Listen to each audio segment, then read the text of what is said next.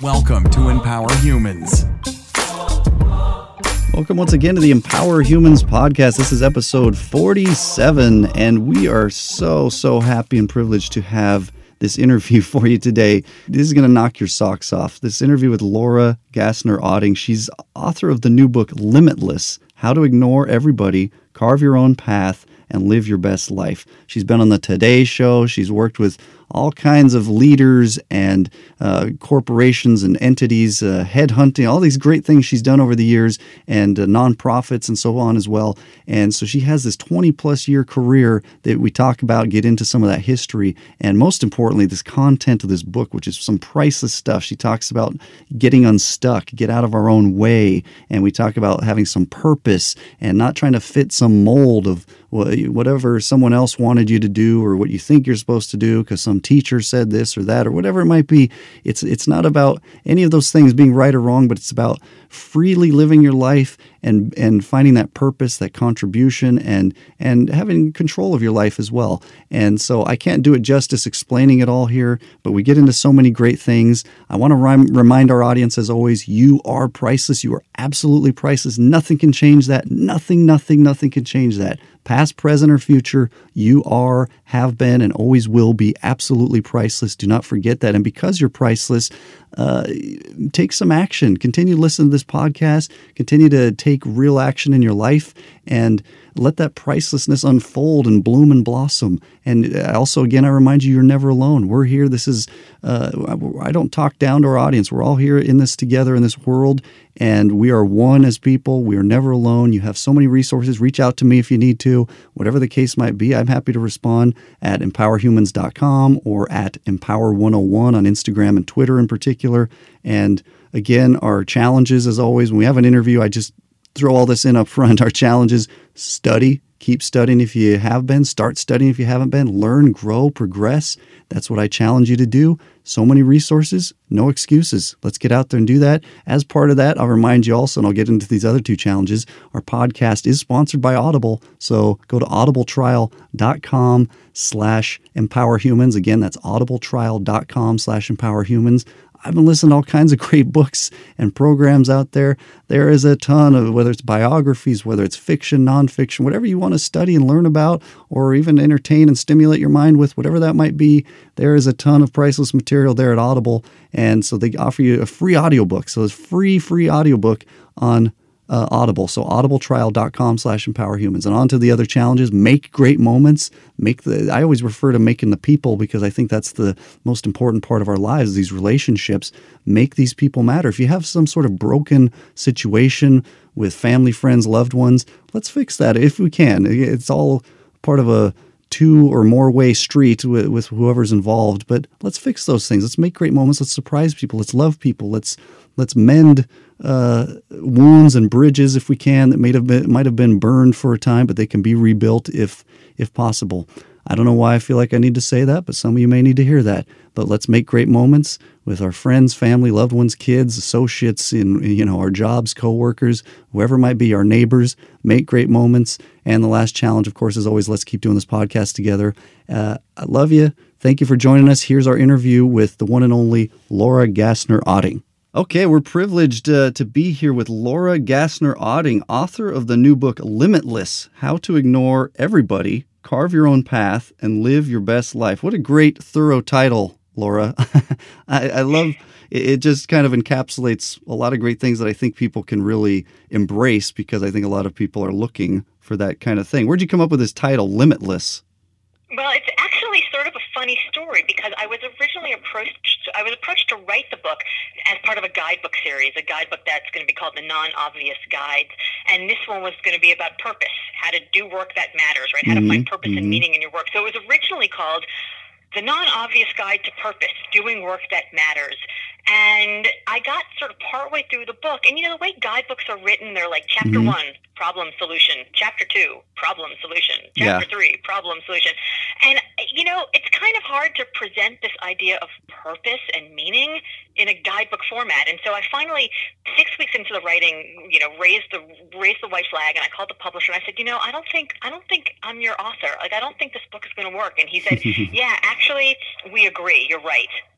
And I went, wait, there, there better be a but coming. I've just spent six Yeah, weeks working on yeah, this. yeah, yeah. And he said, but we think it's actually a bigger idea, and we think that you should write it as such. So I had a complete panic attack, called my friend Clay Hebert, who is incredible at sort of packaging and marketing and creating perfect introductions.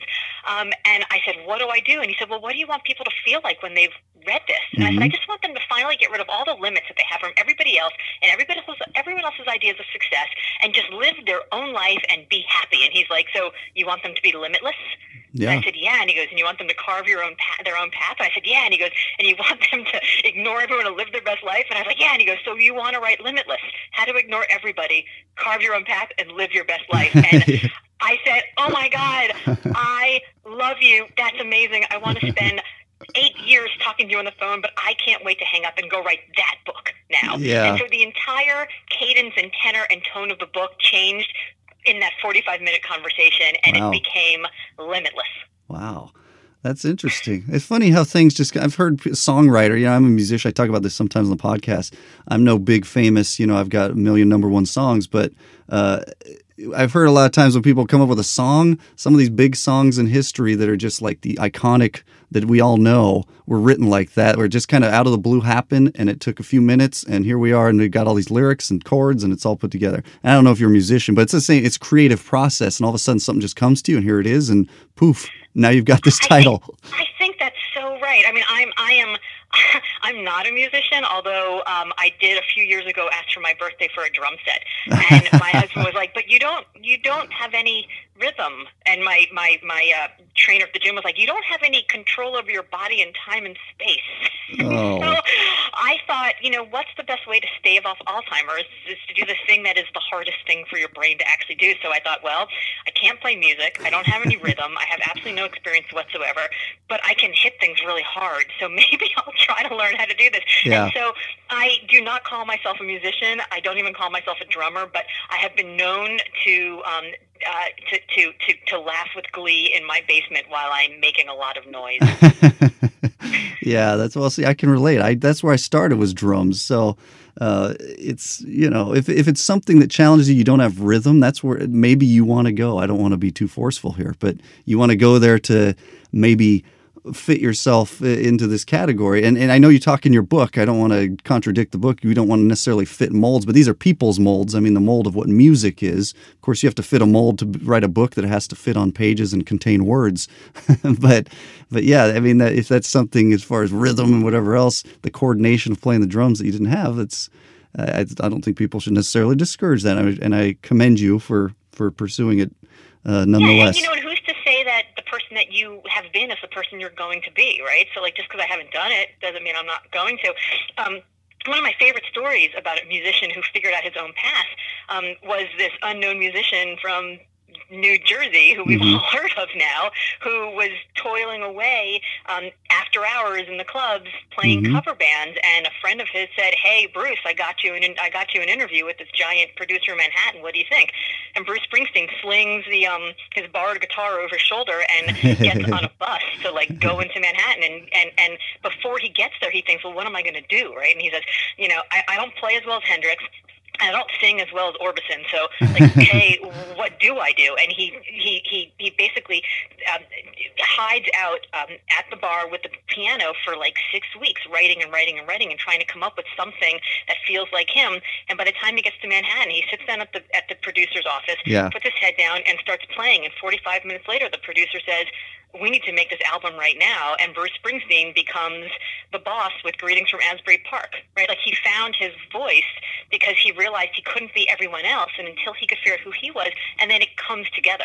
But it's not this like wow overnight success. It's you know 20 years of toiling to become an overnight success. Yeah, no, no kidding. And that's anyone who's been around a while knows that fact and has learned it as you have personally. It sounds like as well. And uh, I- love that story, and I love the idea of maintaining your own identity because.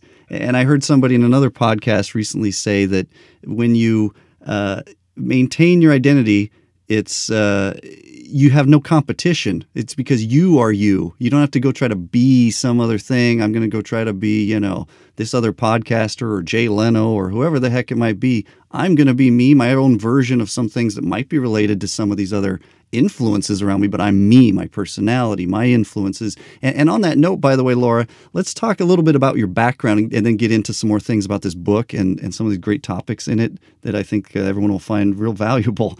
But tell me a little bit about your background. How did you get into this, this arena? Because I know most people have some kind of real eye opening story, and, and maybe you don't, but, you know, tell me, how did you come this direction? well, you know, it depends on how you're defining this arena, right? So if you're defining it as as the career that I've had for the last few years, public speaking, motivational speaking, mm-hmm. keynote speaking, mm-hmm. and and writing, that was completely unplanned, right? That was one of those like non-strategic moves that I could probably sit here and tell you a whole story about how it was planned and I executed on my goals and I could weave uh, like some uh, some some some revisionist history to make it sound like it makes sense. But the truth is, I'm a firm believer that there's an adventure around every corner if you just open your eyes and yeah. you say yes. and you can figure out the rest later. But I think that um, I, I believe full, full, fully that failure is not finale that it's fulcrum. It is something from which you can learn and you can grow. Although I will say, I did give a talk last weekend to an audience that had um, an astronaut in it who had done three spacewalks, and I was like, except for you, sir. for you, yeah, yeah. Failure is most definitely finale. But for the other 299 of you in the room, failure is fulcrum. and it was, it was, I went up to him after, like, I'm sorry that I, I, I used you as a foil. He's like, no, no, you, you were right. so, so um, yeah. I, I had a fourth grade teacher who told me that I was pretty argumentative kid. Now, you mm-hmm. may be mm-hmm. surprised to hear that I told her she was wrong, but mm-hmm. uh, she told me I should become a lawyer. And I went, oh, okay, I guess that makes sense. And then I spent the next 15 years of my educational path heading to law school until I sat down in law school and I went, wow, what am I doing here? I have no interest in being a lawyer. This is a terrible mistake. and I happened to um, uh, I happened to be dating a, a, a, terrible guy at the time, who by the way was a drummer. Actually, interesting enough. yeah, we're all terrible. A terrible guy, typical, right? At the time, um, and he said, um, "Hey, it's raining. I'll give you a ride home from class, but first I want to stop by this guy's office. He's his his local campaign office. He's running for president." And mm. I said, "Governor who? From where?" Arkansas. Mm. Not a chance in hell. And so back then, before the internet, you had to actually stop at people's like local strip malls to like pick up some literature. So we walked in, yeah. and in this tiny little office was this black and white TV, and in the corner was was was this video that was playing, and it was then Governor Bill Clinton giving yeah. this talk about community service in exchange for college tuition. Wow. And I said, "Oh my God, that needs to happen." That makes so much sense. Mm-hmm. And I actually dropped out of law school. I started volunteering on the campaign. We ended up throwing a, a huge rally in Gainesville, Florida, where we were, and the national office went, "Who are those local volunteers? Mm-hmm. We should we should hire them." So I got hired um, for you know all the ramen I could eat, basically, uh, to travel around the country and throw rallies like this, doing work that's called advance work. It's like you know what the what the um uh, what your your roadies do for you mm-hmm. in music. Yeah. And uh, one thing led to another, and I ended up uh, working in the White House that created the program of community service in exchange for college tuition, AmeriCorps. Mm-hmm. So I spent four years doing that, um, really just being up to my ears in idealism. Um, at the end of the four years, I was ready to get back out on the campaign trail, and my mentor said to me, in uh, the way that only a loving mentor could say, "Well." You're kind of too young to get, or you're kind of too old to get back on the campaign trail and eat cold pizza and sleep on high school gymnasium floors. So mm-hmm and and you're kind of too young to be a domestic policy advisor. So you should go talk to my friend Arnie Miller, who runs a, a nonprofit executive search firm. And he'll find you a job in the nonprofit sector. You'll hide out for four years, and then you'll come and do something big when Al Gore runs for president. And I said, Great, that sounds perfect. And within five minutes of talking to Arnie, mm-hmm. I put two and two together, and I realized that his office was in Boston. The guy, much better guy that I'm dating at the, at the time, is heading to Boston. And I'm like, Great, terrific. I'll take. He offers me a job. You don't want to work in the nonprofit sector. You want to work for me. Offers me a job. I say yes, and then I go. Now tell me what you do again. Mm-hmm. so, hmm Turned out I ended up marrying the guy, and I ended up becoming an executive recruiter because that's what he did. Wow. Wow. So I spent five years working for him, really understanding from the best and the brightest how le- how, to understand what makes a leader tick and how um, you can not just see what someone's done and how they've done it, but why they've done it and how that's going to make them successful when push comes to shove. And then I had Yeah. this moment of entrepreneurial rage where I decided I could do it better and smarter and faster and with more authenticity and integrity and profit. And I struck out on my own Wow. ran my own firm for 15 years um, based on this entirely different model of leadership and management. And then I sold it to my people a few years ago and was asked to do a TEDx. That TEDx got attention. That attention got me offers to speak. Those offers to speak came with money. And I went, wait, what? This is a job? Yeah. Yeah. No kidding. Wait, tell me more about this job where I get paid to speak about the things that I've spent 20 years learning. And so Mhm. here I am in this whole new, approaching 50 years old, unexpected, non strategic move of a career that I am now investing everything I have into into mastering, and I'm having the time of my life. Wow. What an interesting chain of events. I mean, it's that for a interesting. story. No, that's a great. That's a great, and you tell it very well. You're good speaking. Now, some people are scared of public speaking. So, someone were to say, uh, "Hey, come speak, and we'll pay you money for all the money in the world," some people wouldn't wouldn't accept it. It's just everyone's everyone's a little bit different. I like that, but it's interesting. You look back on life. We've all, you and I at least, have lived a few years now. where you can look back a little and see how the planets aligned here and here and here and got you to this place. And one little shift here or there could have gotten you completely somewhere else. You know. Uh, so it's an interesting uh, chain of events. Uh, but you all these. Go ahead. constantly fascinated by the sliding door. The like, had I taken, had I had had I had I had criminal law in the morning instead of in the afternoon, I might not have been dating this guy who was in my class. Had I not been dating the guy, had it not been raining that day, had he not driven me home, I might have missed out completely on hearing this one particular, you know, line of a talk from Bill Clinton. I might not have heard of. I mean, you know, the whole. I, I I could be I could be you know working in the district attorney's office in Miami right now. I mean that Yeah. the sliding door of, that we have in all of our lives is so interesting to me. And what it always tells me is that if fate is so fickle that it, that that any you know one like if this call goes five minutes longer or ten minutes shorter, and I decide to go and I run into somebody at, at CVS that I wouldn't have seen otherwise, it means that nothing is permanent, and that we always have the opportunity and the ability to change at Mm. any given moment, and we can always affect you know difference in our lives. Yeah, that's a, that's a great point. I mean, how does that whole uh, observation govern your way of thinking? Because a lot of people don't think that way. We have kind of this. Uh, there's these books about fixed mindset versus growth mindset. A lot of people fall into, and you and I, at some points in our lives, even have probably fallen into this fixed mindset trap where, oh, okay, everything's just kind of set, or uh, I can't change. I can't learn to play the drums, maybe, which obviously you didn't fall into that, but. Uh, What, what do we have to say to people who fall into these fixed kind of limited ideas? Because and and you could drive yourself crazy too, thinking, well, what if this? What if that? of uh, if the if it hadn't rained and these different specific things that led you down these paths. Yes. Yes, you know, I was joking around with a friend of mine that um that I fully expect to be under the oak tree with Oprah having a soul super soul Sunday conversation and he was like, "Well, why on earth would you why would she pick you?" And I'm like, "Well, she's got to pick someone. it's got it's like it's got to be someone. Why not me?" Right? And I think we spent all this time in our lives telling everyone else all the reasons why not us and we listen to all the other things that people tell us why Yeah. not us and we don't go Yeah. well but why not Yeah. why not it's got to be someone right someone someone had to break the four minute mile when roger bannister did it nobody had done it before that Yeah, and then after he did it, people did it over and over and over and over because somebody just had to do it. There has to be someone. Like there's nothing special about you or me or anybody else except that we just try. yeah. And so I think, I don't know, I think I, I will acknowledge that I have an enormous amount of privilege in my life, right? So failure for me looks different than failure for somebody else. But I also, I also understand that it's not definitional to who I am. So we could see, um, you know, I was looking at your Instagram feed and I saw that one of my favorite qu- quotes that you had was Zig Ziglar saying that failure is a, it's a, it's not a person, right? It's like Right. failure is not a person, it's, it's, it's a moment. yeah, and I think if we stop thinking about failure as definitional to us, then it gives us a huge amount of opportunity to explore and to try and to understand that in that we'll figure things out. You know, we um, the founders of of Google, um, I, I think we'll all admit, are exceptionally successful. And um, I read an interview with them once where somebody said, you know, both sets of your parents are academics. Do you credit that with your great success? And they said, no, actually, we were both Montessori kids.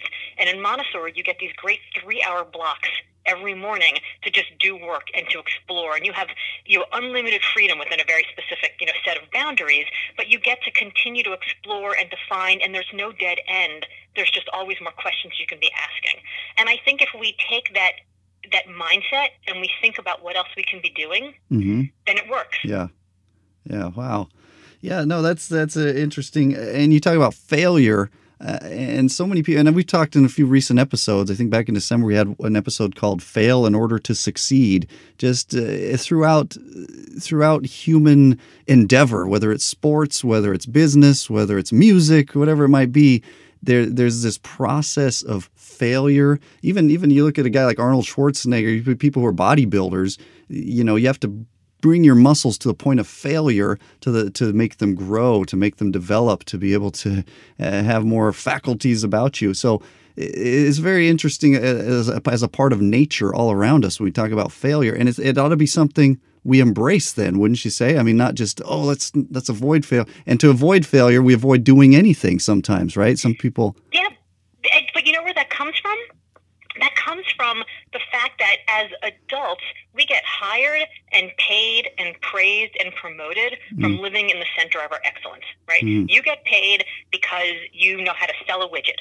Mhm. And the more times you sell that widget, the more times you get you get promoted, right? Good job selling the widget. But nobody says, "Hey, you've done such a good job selling the widget. Why don't you come in and talk to us about our marketing campaign around the widgets?" yeah, yeah, we don't get kidding. to do that and so so we we are afraid that if we do that we might fail and then and then we think about our kids. So i, I mentioned my teenage kids. As you might imagine i go to a bunch of parent teacher conferences and in those parent teacher conferences i get told in 15 minute segments all day long from math and english and science and history teachers here are the things your kids are struggling with. Mm. and i could leave and i could say well shoot my kids are a hot mess. now what do I do? Or I could say, isn't that interesting? Because they learned algebra, pre-algebra, so now they're learning algebra. Mhm. Once they learn algebra, they learn geometry. Once they learn geometry, they learn trigonometry, right? And they are constantly living on the edge of their incompetence. They don't spend five years perfecting algebra. They've already got that. It's time to move on to the next thing. But as adults, we stop doing that.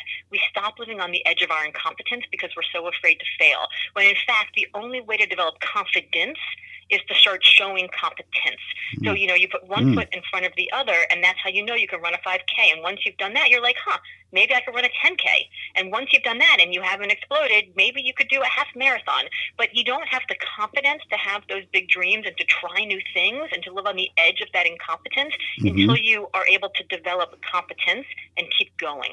Yeah, yeah, that's right. That's right. I, I've heard Brendon Burchard talk about the confidence, competence. Uh, I don't remember what it's called, the cycle, or something. But the same thing you just described, essentially, layer by layer, you're adding at the edge of your incompetence uh, development, and that's what we have to do. But it takes a little. It takes some boldness. It takes some self confidence. It takes maybe a different mindset to not be lost in this. But the interesting thing too, people have used this phrase for years about think outside the box or even at, you know Taco Bell used to say think outside the bun, but uh, uh, thinking outside of whatever it is uh, of, of just thinking differently. And so uh, I- think that's what has made uh, America such a great place because we've had these freedoms, and a lot of us just kind of take it for granted. We're, maybe we were born here, and and we just we've always been free. You know, a lot of us don't even vote these days for crying out loud, which is kind of ridiculous. But we won't go there right now. but We could do a whole other show on that, how maddening that is. yeah, we'll do five more episodes. We'll do these various topics, but uh, but that you know, uh, so many great innovations have consequently come through America and from America. Airplanes, you know, largely the internet and TV and movies and music and all these things that have just you know uh, scattered throughout the world, but started here because we have that, and we need to. And this could go to anywhere in the world. This podcast, of course, we're at such a beautiful time that the internet and all these things, anyone can access it, and hopefully they understand our English here too. Uh, but why why are we not harnessing so much more of this? We just get lost in the like. I heard this morning, by the way, that the healthiest nations in the world. Uh, I think the healthiest one was Spain, and then you have Japan and Switzerland, and uh, I think Finland or Iceland was in among the top five. But America was number thirty-five and yet we're yeah. so rich and so free and there's only 195 not only but there's uh, 195 countries in the world but we're number 35 but we're up there as far as consuming things and obesity and all these other things. What, what's going on in america? I mean do you have any thoughts on this? Because you speak to people all the time. You're getting to know people left and right. You just spoke to 300 people the other day including this astronaut. I mean what's going on with all this in america? Do you have any insights you know, I, I honestly, I think people are just unhappy. I think people aren't happy. If you, um, there's a there was a a, a recent uh, Gallup poll that said that two thirds of American workers are disengaged from their work. Hmm. Like two thirds of American workers go to work thinking, "Can't wait to clock out." Mm. I can't wait to leave work so I can have my life. Now, I just flew home last night um, from Philadelphia to where I live in Boston, and we had 45 mile an hour wind gusts when we took off, and 45 mile an hour wind gusts when I landed. And I was Goodness. thinking about that statistic and thinking, gee, I really hope that the pilots and the air traffic controllers are in the third of the American workforce that are engaged, because oh my God. now I know what the inside of a martini feel martini shaker feels like.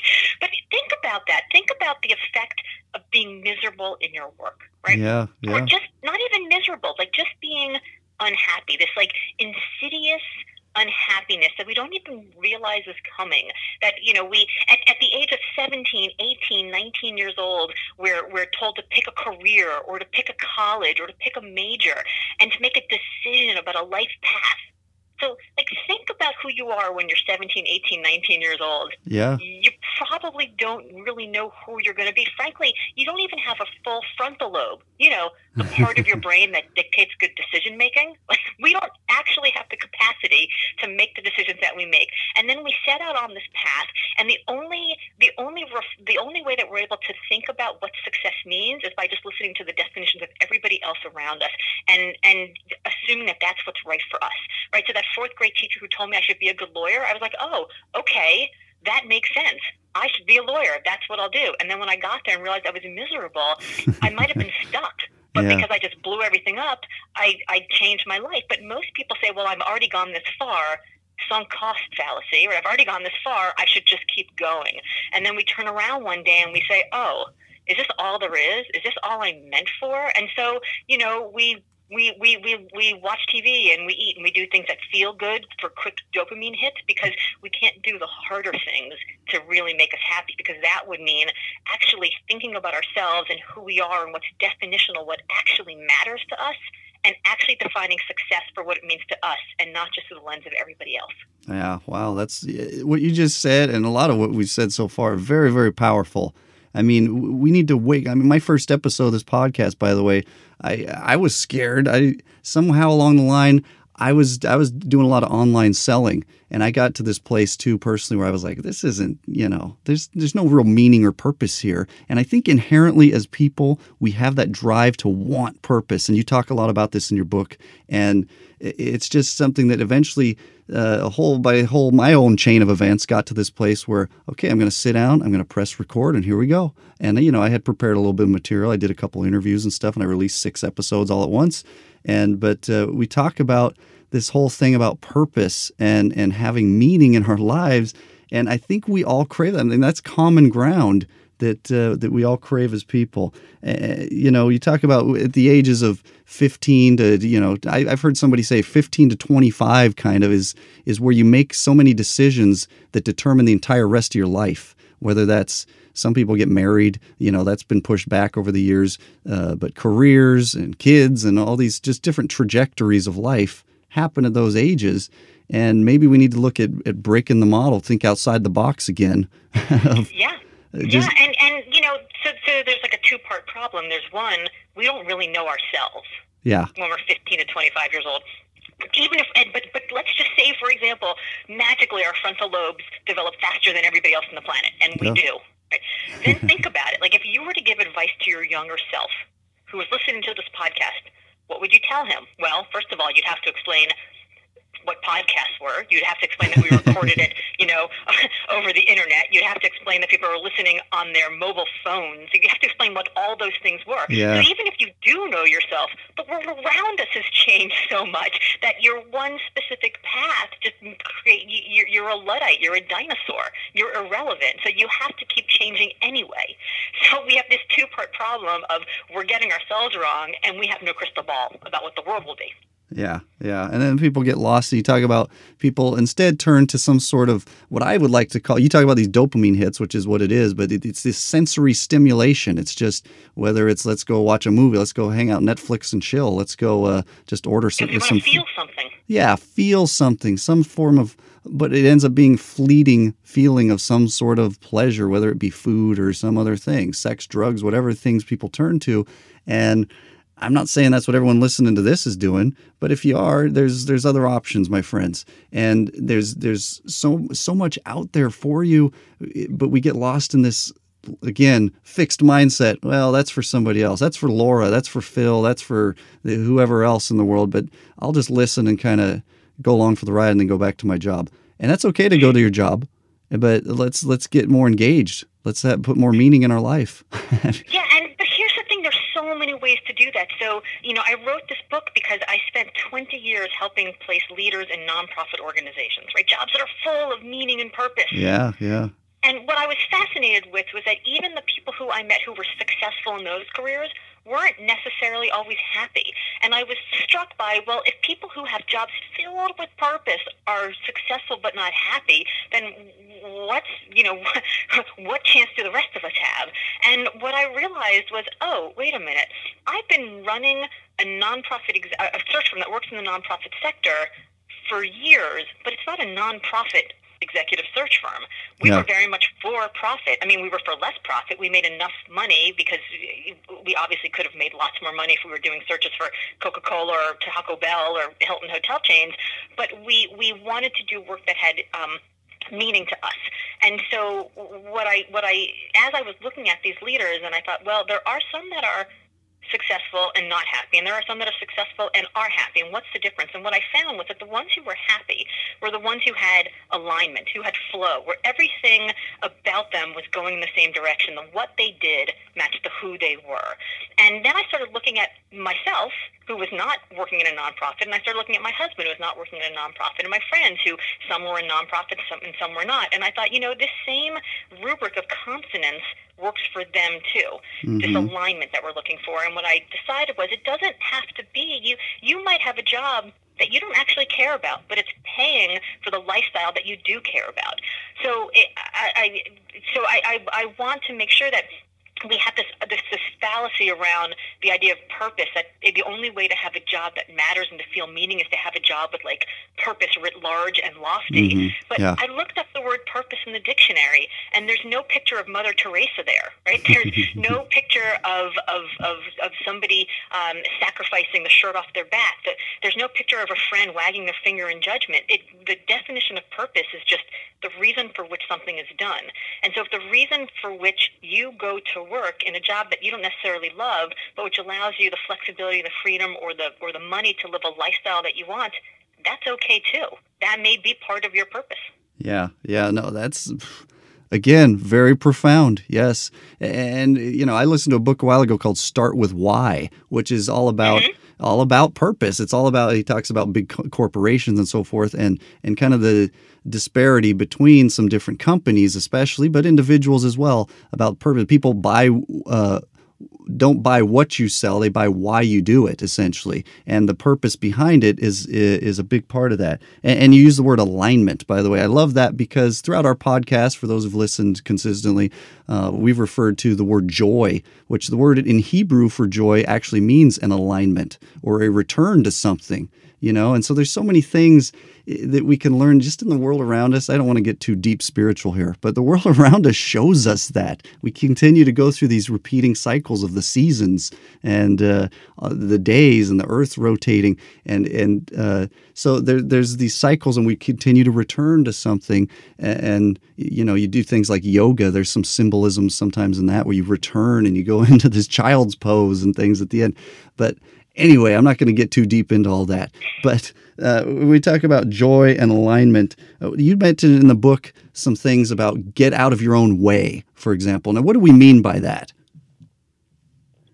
Well, I think we spend a lot of time getting in our own way because we are defining um, what success should be by what everybody else thinks it should be. And then we spend time kind of fighting against ourselves. Yeah. So, for example, um, I when I founded my firm, my last my last business, my my eldest son was six weeks old, and so you know what a great time to start a business. You got a six yeah. week old baby, and you have no idea what you're doing, either in the business or in motherhood. And so I started. I was like, might as well break all the plates at once and start the um start start start the business. Yeah. Um, so I did what, what most entrepreneurs do. The mistake most entrepreneurs make is that I hired somebody who was not quite up to the job, but I gave her a really fancy title so that when we got busy, I could swap her in and let her respond to clients because I couldn't I couldn't scale myself. Mm.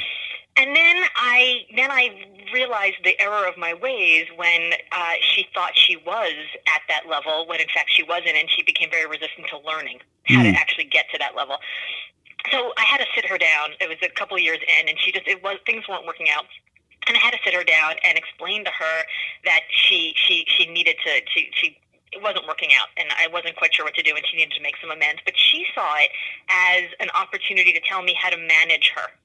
And she introduced this thing called a compliment sandwich. Have you heard of a compliment sandwich? Mm, no. Tell us. Okay. See, you haven't because nobody calls it nobody calls it a, a, wheat bread sandwich. They call it a ham sandwich, right? It's not a compliment sandwich.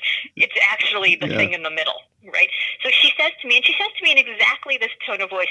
Now, I don't know if you've heard of this thing called a compliment sandwich, but let me tell you how I learned about it in my MBA program. Hmm.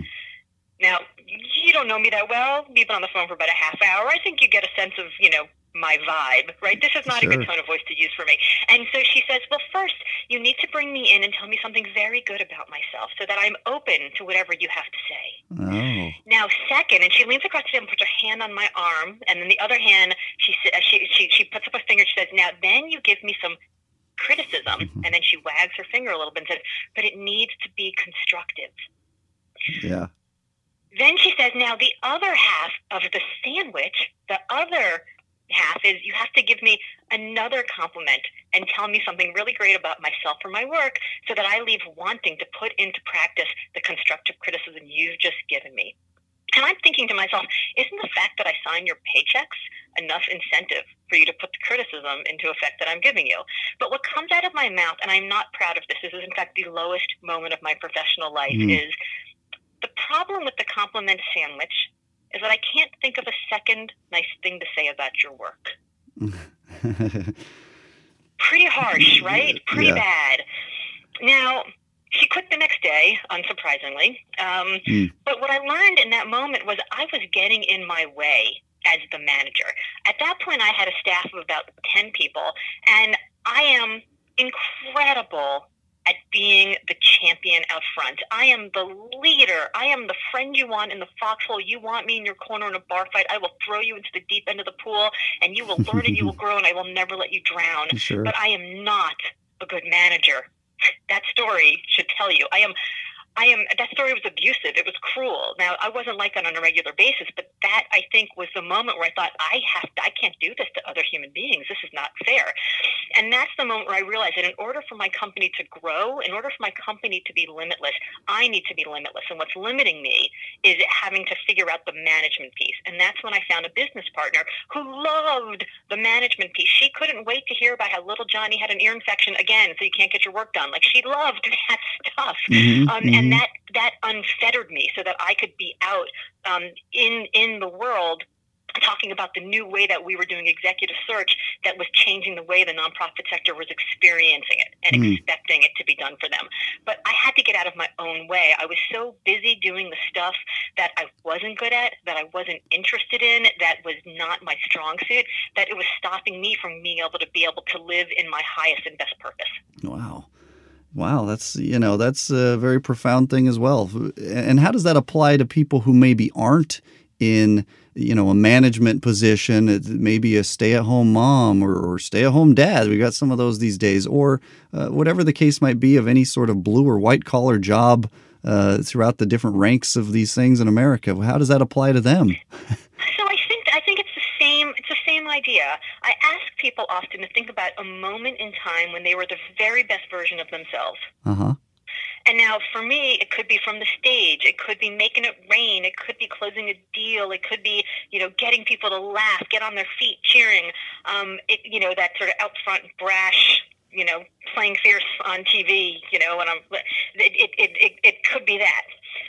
For others, it might be having a quiet moment with a loved one who's going through a difficult situation. It might be working with a colleague or a coworker who's trying to figure out a puzzle. It might be sitting with the foreman of your job and actually working through um, how to how to how to get you know 15 different people to work you know 32 different shifts and how do you figure those those puzzles out.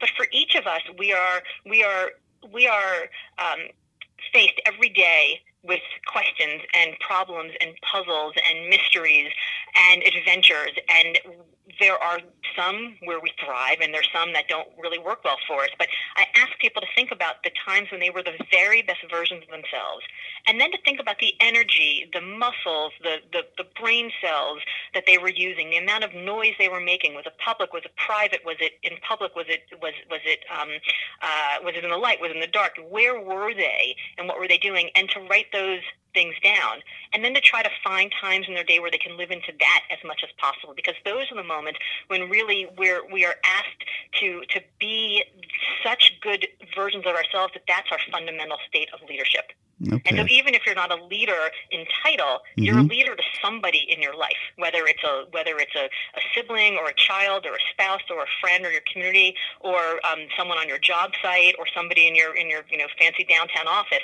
We all are leaders to somebody, and living into the very best versions of that as often as we can makes that version of ourselves muscle memory. Mm. Yeah, that's that's interesting too because sometimes we we try to. I personally, I'll just speak for me, but I think some of us uh, try to do too much too. Like uh, get over one. There's only so much time in the day. We talk about these cycles. There's only 24 hours, and then it, it starts again. And uh, and so that can be very overwhelming. Where we we have to hone in on what's going to bring us the most value. And that doesn't, doesn't just mean money or just anything, really. It could be the relationships, it could be time with kids, it could be all kinds of things where some people might have, like we say, quote unquote, success, but not happy, not content, not satisfied. Where maybe they don't have that time with their kids, but they're working 85 hours a week, uh, you know, making millions in some some job, some business they started. So there's an element of balance, but it's it's also honing in on those things that matter the most. And uh, you know, there's there's a lot to all that. Wouldn't you say? Uh, as far as I, I, go ahead. Yeah, I, I, would absolutely say that, and, and and so for me, that's where the rubric behind this book comes from. Mm-hmm. Where I ask people to start by thinking about that calling. What is the thing that they care about more than anything else on earth? And it could be curing cancer, or you know, saving um, the whales, or feeding the poor. But it could also be living debt free for the first time in generations. It could be sending your kid to a better school mm-hmm. or college or first in the generation um, to, to go. Uh, it could be building a business. If you're an entrepreneur, your calling could be yourself. Uh, it could be solving a problem. It could be um, buying a beach house and a, and, and a fancy car, right? It could be anything. Mm-hmm. The only one who gets to decide what your calling is, what your purpose is, is you. Mm. So that's the first. The second piece of that is to think about does the work you're doing on a daily basis actually matter? Why do you, in that box, in that organizational chart, um, in that company, why do you matter? Why does your work matter? And would it matter if you called in sick tomorrow? Would anybody notice? The third piece is contribution. So while connection is all about the work, contribution is about you. Mm-hmm. Does this job allow you to manifest your values into the world in a way that feels consonant with who you are? Um, are you able to? Uh, are you are you getting paid to, li- to to have the kind of lifestyle that you want? And are you able to use this work to build the career trajectory that you're looking for? And then lastly, control how much agency do you actually have over the amount of money you're going to make and the, the, the, the, projects you get assigned to and sort of how that, that daily work plays out? Mm-hmm. How much control do you have over the amount of connection and contribution you have to your calling? And for each of us at every age and at every life stage, we're going to care about calling, connection, contribution, and control differently. So when I was 21 working on that political campaign, I had all the calling in the world, right? I had I had idealism. I had a purpose. I had this societal ill like I wanted to solve. It was I was all about that. I had absolutely no connection whatsoever because I was, you know, fetching coffee and picking up the pizzas. But I didn't care, right? Because I had contribution. Mm. I was making no money whatsoever, but I didn't. The, the lifestyle that I needed didn't afford, uh, you know, didn't, didn't cost a lot of money at that point. Yeah. But I was manifesting my values every day into the world, and boy, did I know that if he won, there might be a pretty interesting career trajectory to come out of it. And then control, I had zero control over whether or not I was sent to, you know, Montana or or or, or Georgia. Didn't make it you know, I got, I went wherever I was told.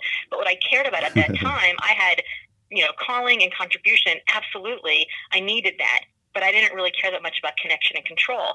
Now that I'm 48 years old and I've got older parents and young kids and I'm mm-hmm. traveling 150,000 miles a year, I, I have a calling and I and I want to make the world a better place. But right now, what I really want is to is my calling right now is sort of exploring this world of being a speaker and being an author and trying to figure out how to master the game of how that whole thing works and really understanding you know how to do it. And my connection, I'm I'm on lots of different local boards and I've got these kids and a husband with a with a job that's not at all um, flexible. So I need to make sure that my work matters, that everything I'm doing, I'm getting pulled away from all these other things. It's really got to matter. Yeah. In terms of my yeah. contribution, I'm, I am, it, uh, the contribution I'm looking for right now is maximum amount of flexibility.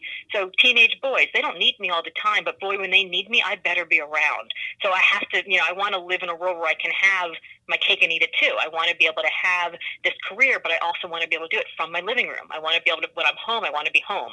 And then control, I'm an entrepreneur deep in my core. So you better believe I'm going to want to control how much money I'm making, how much time I'm spending, and the clients that I'm working yeah, for. And so I give you those two examples because I think for each of us, they're going to be different. And then for each of us individually, at every age and every life stage, it's going to be different too. Yeah, yeah. I love that you got into all that. By the way, because we must be on the same wavelength because I was just about to ask you about these these four C's in the book: the calling, connection, contribution, control. That you just went over very uh, effectively, very thoroughly. And one of the things uh, it says here is you can think of it this way: until we are able to control how our connection and our contribution influence and are influenced by our calling, we will continue to be limited in the confidence we have in the choices we make and the chances we take and that rhymes also, which is also beautiful. but uh, and I love all those C's. And, and another C word I think of is change. In order to make a change, we've got to awaken to this this part of ourselves and not just go through life kind of like zombies. Uh, because we all have the ability to not go through whether you're working, uh, you know, at, at some restaurant or doing the garbage or or working in some executive level position, whatever it is. People go through life as zombies or excited in all those uh, phases or all those levels of life or career, and they can, can't they? Yeah, absolutely. I, I'm I am amazed at how many people I talk to that say, "Oh, well, I'll be happy when." Mm, yeah. right. I mean, that's um, that to me is horrifying. It's it's it's it's actually it's actually kind of terrifying to me. The the idea there's there's a great TEDx talk um, by a guy named AJ Leon called "This Is Not Your Practice Life," and I love that expression. He sort of goes through, you know, you you you you you don't get a practice run through. You don't get to come back and perfect it. Like yeah. it's going to be messy. It's going to be sloppy. We've got this one go around on this big juicy planet, and 80,000 of the hours that were on this planet are going to be spent at work. So why spend all of that time waiting to have your life when you leave work? I mean, I think that's crazy. I think if your work doesn't doesn't isn't additive to your life, even if it's not completely aligned to your life, but it at least should be additive to your life in some way. Because otherwise, you're just sort of passing the time during the day, and this, you know, walking around as a zombie is is it, it's just not a good alternative. So when people say to me, "Well, you know, I'd like to do that, but I can't yet," and I'll be happy when I'm on vacation, or I'll be happy when I um, finish school, or I'll be happy when the kids are out of the house, or I'll be happy when. Uh, when when you get hit by a bus right like, yeah. like life is short and we have no idea like tomorrow is not guaranteed and i you know I, my, my other favorite expression is that there's no day in the week called someday yeah. like, yeah, that's right. Go already. Like, what are you waiting for? You will never be ready. like, I started that that last business when I had that six week old son, and not only that, wow. six weeks. the, You know, the six week old. I had I had 24 hours of labor and an unplanned C-section, so I was really barely walking around at Yeah. six weeks. But yet, I got a phone call from a friend that I worked with in the White House who um, was like, "Yeah, so." Ew, I heard you had a baby. That's cool, I guess. oh my Um, goodness. but enough about that. Um, are you still doing executive search? Because the the CEO of my of my organization just left, and we need a search. And I was like, uh, yes. Yeah, yeah, yeah. And I could have said no. I've got this baby. I can't do it. Maybe later. But I was like, I guess I can. So I quickly Googled how to write a contract for a professional services company, and I sent her a contract, and my business was born. Like that's that's the entire master tr- strategic plan Yeah. that, that, that went into the founding of this business that I then ran for 15 years and sold to my team. And every time I go and I and I speak at entrepreneurship classes, like guest lecture at entrepreneurship classes, there's always somebody who says, "How long did it take you to write your business plan?" Yeah. I'm like, well, I didn't have a plan. I had business. And I kind of tell the story, and then the next question is always, well, what would you have done if you failed? Yeah, I mean, it, it's okay to have these, yeah, these principles that we talk about. These people coming out of school with the sandwich, compliment sandwich kind of ideas and things like that, and the, these other things about the business plan. And those principles are good to have, but it, it's like building on those principles to, you know, I think about people who've been mentors to me, and they've told me things like, I want you to stand on my shoulders of where I've come from, where I've been, and go even taller, go even farther, go even higher. And and so you, you talk about all these uh, these four C's. You talk about being happy when kind of thing. And boy, what a I mean, it's almost it could be almost a tragedy, and we don't like. Let's think anyone listening to this. Let's think we don't want to get to you know age 80, 90 plus, and you know, good good luck. I hope we all live past hundred, but some of us won't. But we don't want to get to wherever that end game place is and look back and say, "Gosh, I, I coulda, shoulda, woulda." With all that, I actually have a podcast episode called "Shoulda, Coulda, Woulda" about that very thing. And you talk about someday. Say what you want about Wells Fargo, but they used to have the slogan, "Why wait for someday?" About you know, go get a mortgage, you know, the banking kind of stuff. But why wait for someday about any of the stuff that is meaningful and matters in our life because we need some true, meaningful, lasting joy and happiness. We talk about an alignment. We talk about balancing things. It's not just work. It's not. I guess we need to talk about success as not just success is here's the big house, here's the cool car. Success is multi-layered. There's all kinds of uh, elements to success, wouldn't you say? It's not just because you alluded to this earlier, didn't you? About some people are successful but not happy. But what what are we calling success then? Yeah, exactly. So, you know, whenever anybody asks me that question of, well, what would you do if you failed? My answer is always, well, okay, here we are in an entrepreneurship class. You're writing a business plan. What if you fail? yeah, And then they always say, well, I guess I'll just go find a job in a cubicle while I work on my next business plan, then launch that. I'm like, great, you figured out, you figured out plan B. Now work on plan A, right? What would you do if you succeeded? And then I start asking them questions about, well, what does success look like? yeah, yeah, and they don't really know. Like, is success is success the highest and fastest and most expedient route to the corner office, or is success, um, you know, is success starting a uh, you know a, a sustainable organic farm in the middle of Wisconsin? Like, I don't know. Everybody's version of success is different. So when I was recruiting. I used to think about these motivating factors, like the you know the, the checklist that we were given in high school and college about um, what makes a good job good. Hmm It's the, you know, who is the leader of, you know, who's your boss going to be? What's the mission of the organization that you're working for? What are the skills you're going to acquire? Uh, acquire? What's the scale of impact? What's the prestige of the brand you're going to work for? Um, what's the, you know, where's the job located? What's the, you know, what, what are the benefits, flexibility, vacation, healthcare, and then obviously money? How much are they going to pay you? hmm And we think about that. And we're like, check, check, check. Okay, it's got most of them. This must be a good job. hmm And what I what I found is as I was talking to people, if I heard two or three of them, I knew you know I'd be able to get a second conversation. If I heard three or four or five, I knew they were pretty much in in in the boat. Um, and if I heard six or seven, eight, it was like great. If the if the client likes them, I'm going to close the search for this candidate. They're sold on the job. Terrific. But executive search is a funny thing. Mm-hmm. You know, these searches tend to go on for two and three and four months sometimes.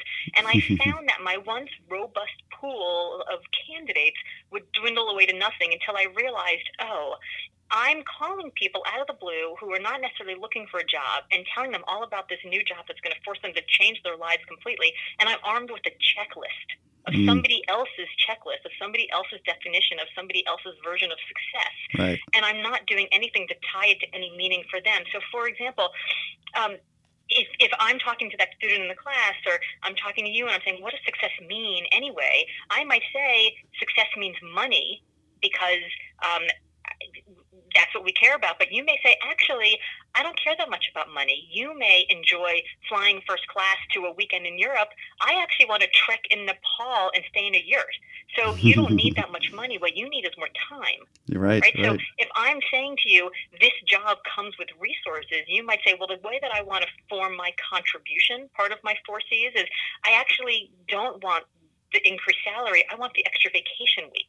So if we're thinking about these these two thirds of American workers who are not engaged, mm-hmm. the way to engage them is figure out what actually incentivizes them. That that really noisy salesperson who you keep thinking I just need to throw you know a higher and higher percentage of commission at. It turns out that if what they care about more than that than than the the money piece of contribution is actually the values part of contribution, maybe they want to be the chair of your corporate philanthropy committee maybe that's going to be the thing that actually engages them to who you are.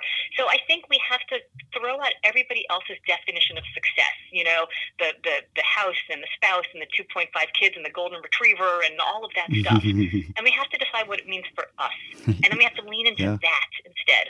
Yes, yes, yes, yes, and and most importantly, we have so many options. Like we can't waste this opportunity we have in this modern time where people all, all of our ancestors would kill, and some did, but uh, to to to get to this place, just to have these smartphones and and all this technology and opportunities that we have that we just take for granted. And you, when we talk about what do you want, that reminds me too. I saw a thing. Tony Robbins was in front of an audience, and he started asking people just point blank, "What do you want?"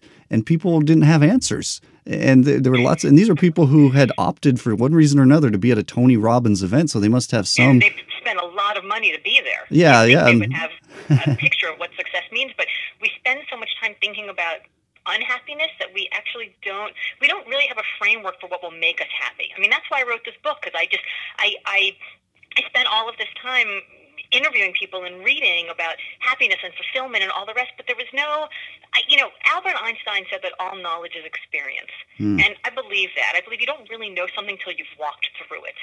But with right. all due respect to our good friend Al, I feel like if all knowledge is experience, then all wisdom is framework. And I feel like the only way to teach somebody something is not to come at them with a wall of smarts, but to come at them with a scaffold and a framework. And so my hope is that this book provides that for people. Yeah, beautiful.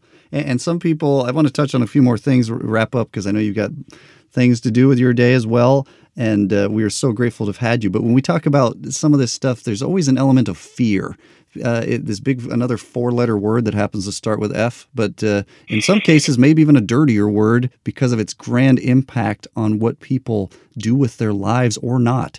What, what do you have to say to people? Uh, about the element of fear because I think it's probably existed for you. It certainly has existed for me in, in various ways. What, what do you have to say about that that big four letter word? Have, I have a whole podcast full of things to say about the word, but I'll say two things.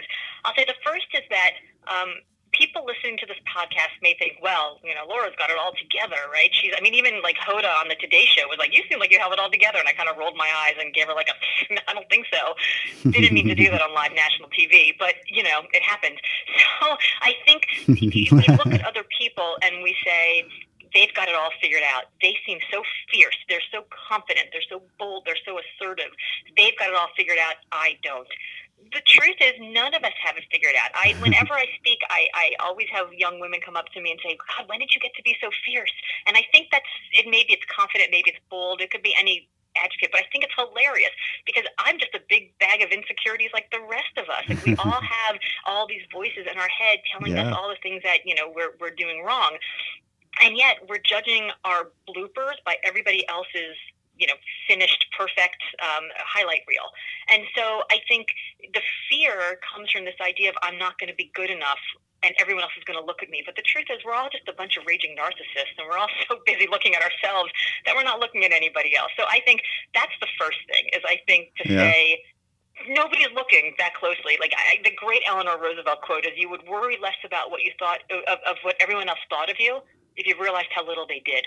it's exactly. Yep. I think that's a great quote. So that's the first thing. The second thing, um, that I'll say is the fear is real, right? Sometimes it, it, sometimes the fear does come from if I change this job and it doesn't work out, I won't be able to pay my mortgage, right?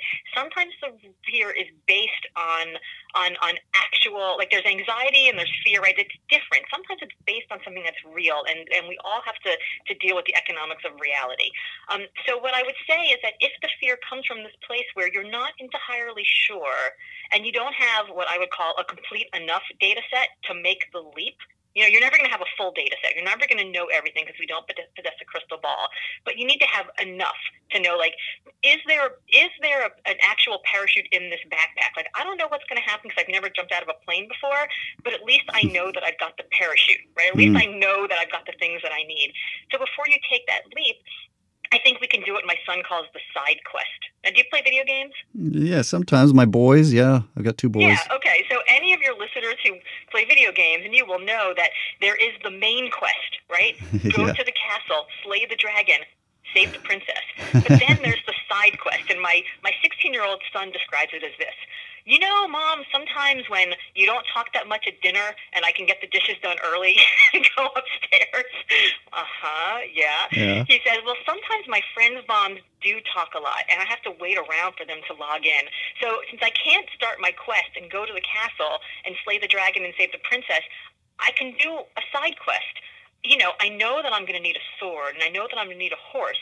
So I can look at my wheat and I can tend my crops and I can sell them at the markets and then I have money. So then when um, I can take that money and I can buy the horse and I can buy the sword. So that when my friend's mom finally stops talking and he logs on, we can go to the castle, slay the dragon, and save the princess. Yeah.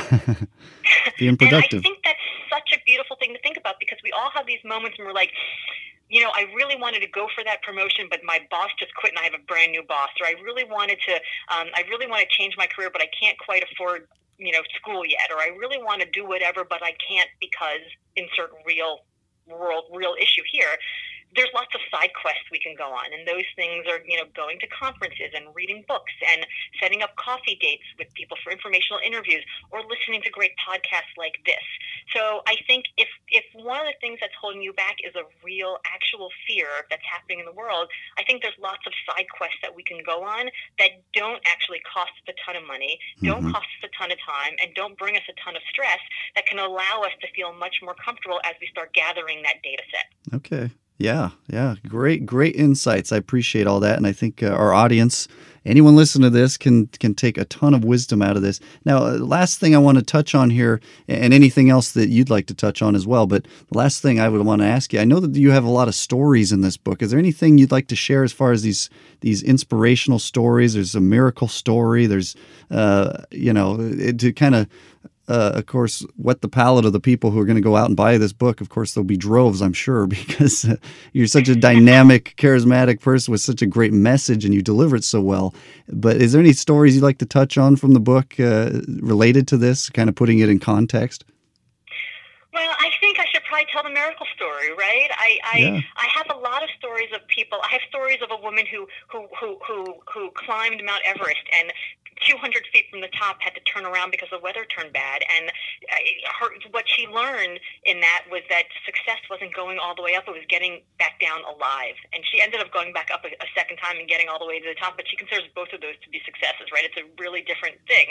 I also have the story of of, of, of former U.S. Treasury Secretary Jack Lew, who actually stepped out of a huge career in law to come and write this legislation for this teeny program that might not have ever passed Congress. That now a million people have served served through AmeriCorps. And so while Alison mm-hmm. turned around on Everest, Jack stepped off the path, and each one of them took really brave leaps. But my favorite story, because I knew that anybody reading the book, I had to start with the story, and I knew anybody reading the book would say, "Yeah, but."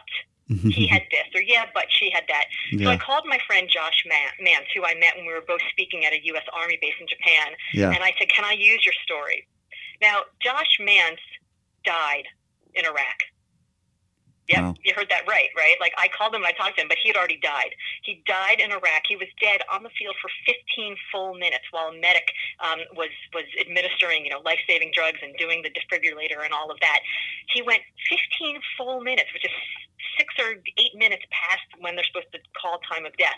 Yeah. And he yeah. his pulse slowly returned, and he came back to life. And in fact, not just miraculously came back to life, but miraculously came back to life with all of his brain faculties intact. Wow. So Josh had been on this meteoric rise in the army, Mhm. got shot, died, came back to life, had to leave the army, um, and then um, went to go work for Tesla, thinking, you know, I don't do things halfway. Tesla's the fastest growing company in the world, and he went to go work in the human resources department, building um, uh, corporate development programs.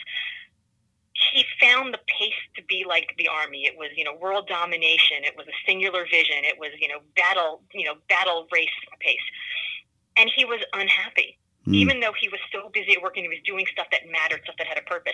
And he kept getting called to, to speak about the idea of trauma, like what happens to soldiers when they come back to war.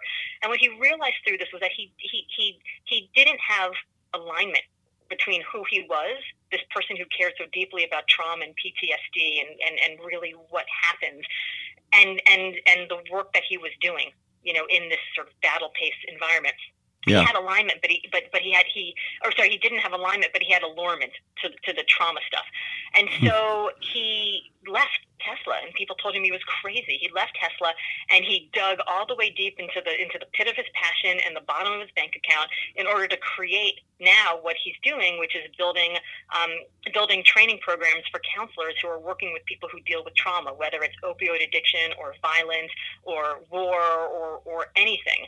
And so he Wow. was he, he really turned his entire career upside down, really investing in that passion and caring deeply about it. And so I tell the story to people because I say, look, the guy died and he came back to life and he still didn't know the meaning of life, right? I mean, how trite is that? Like we think we're all Mhm. going to know. Yeah. Like you see the light at the end of the tunnel, and by the way, there isn't one. I, I asked him if there was actually a light. Um, but even if this guy, who's the luckiest guy in the world, right? He died, he came back to life. Even if he couldn't figure it out, then the rest of us shouldn't beat ourselves up. Yeah. the rest of us can. We, we we don't have to grab the meaning of life through through you know out, out of the jaws of death. We we all have it a little bit easier. So I would leave people with the idea that you know it's it's for everybody. It's going to be totally different, and it's going to be okay if it hurts a little bit as we get there, but it's not going to kill us. Yeah. Wow. What a what an interesting takeaway from from his story that he was dead essentially, came back, and the the takeaway being that if he didn't have it figured out, why are we putting so much pressure on ourselves? I mean, that I mean, imagine, imagine there you are, and everybody all day long, every day is like, wow, you must be the luckiest guy on earth.